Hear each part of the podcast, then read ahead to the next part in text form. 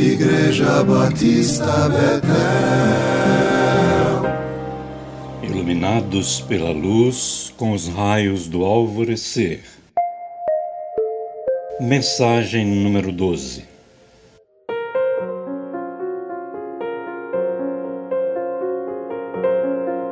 Porque ele se agradou de mim. Salmo 18, 19.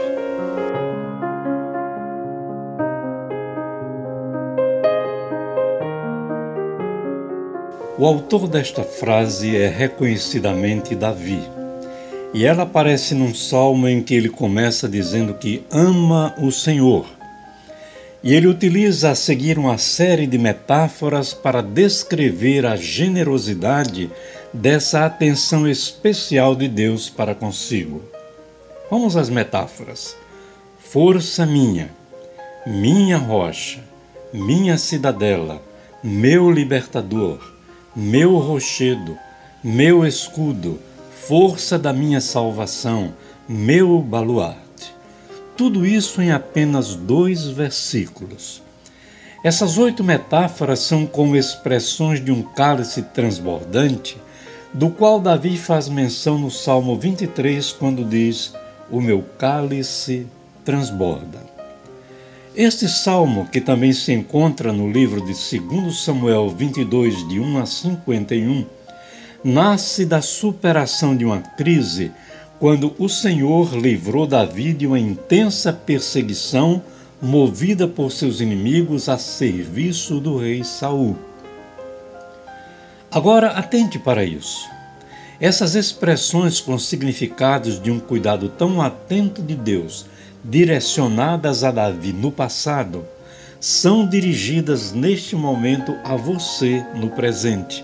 A você que está sofrendo algum tipo de perseguição, de pressão, de angústia, de desalento.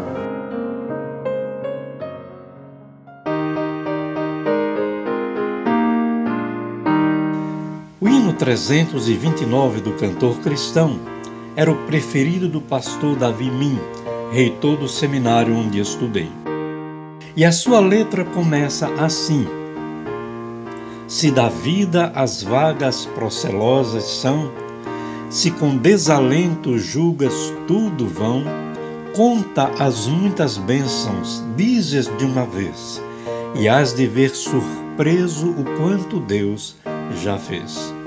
E o coro diz: Conta as bênçãos, conta quantas são recebidas da divina mão, uma a uma, dize-as de uma vez, e hás de ver surpreso o quanto Deus já fez. Como é bom quando estamos vivendo um momento de ricas experiências com Deus, quando sentimos que Ele está se agradando de nós. Davi experimentou isso numa situação de angústias contínuas. Ele estava sob perseguição intensa e fugindo de um lugar para outro, de esconderijo a esconderijo, tensionado o tempo todo. Deus interveio de tal maneira que ele o honrou e glorificou através das oito metáforas mencionadas no início do salmo. A perseguição por parte de Saul era injusta por isso, Deus foi o divino protetor de Davi.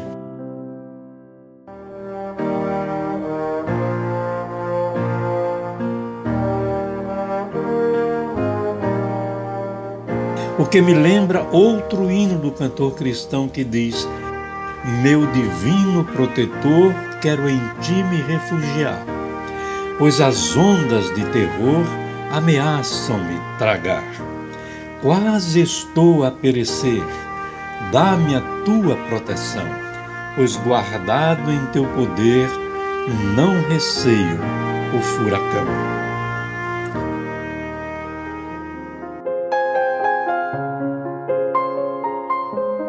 Assim como Davi construiu sua relação com Deus sendo-lhe fiel, assim somos chamados a construir uma relação com a mesma qualidade pois será ela que manterá nossa estabilidade em meio à instabilidade das circunstâncias. Uma das causas fundamentais que levou Davi a ser vencedor diante de uma batalha tão desigual foi essa proximidade do Senhor. No outro salmo de sua autoria, ele vai dizer: Agrade-se do Senhor, e ele satisfará os desejos do seu coração. Salmo 35, 4. Por Davi ter se agradado do Senhor, num dos momentos mais difíceis de sua vida, o Senhor agradou-se dele e satisfez-lhe os desejos do seu coração. Mas, mesmo que Deus não se agrade do que somos e do que fazemos, ainda assim seu amor, por ser sem medida, é derramado o tempo todo sobre nós, abrindo nossos olhos para vermos e sentirmos as expressões incomparáveis do seu cuidado terno. É importante meditar em cada uma dessas metáforas criadas por Davi e pensarmos no seu significado para nossas vidas. Davi passou por aquele vale sombrio da morte, mas viu logo a seguir a luz e a vida. Passados tantos séculos, a partilha dessa sua experiência nos alcança hoje em nossas tristezas, irrigando o nosso momento difícil, a nossa circunstância crítica, a fim de que ela se transforme de tristeza em alegria pela ação generosa da misericórdia e da compaixão do Senhor. Amém.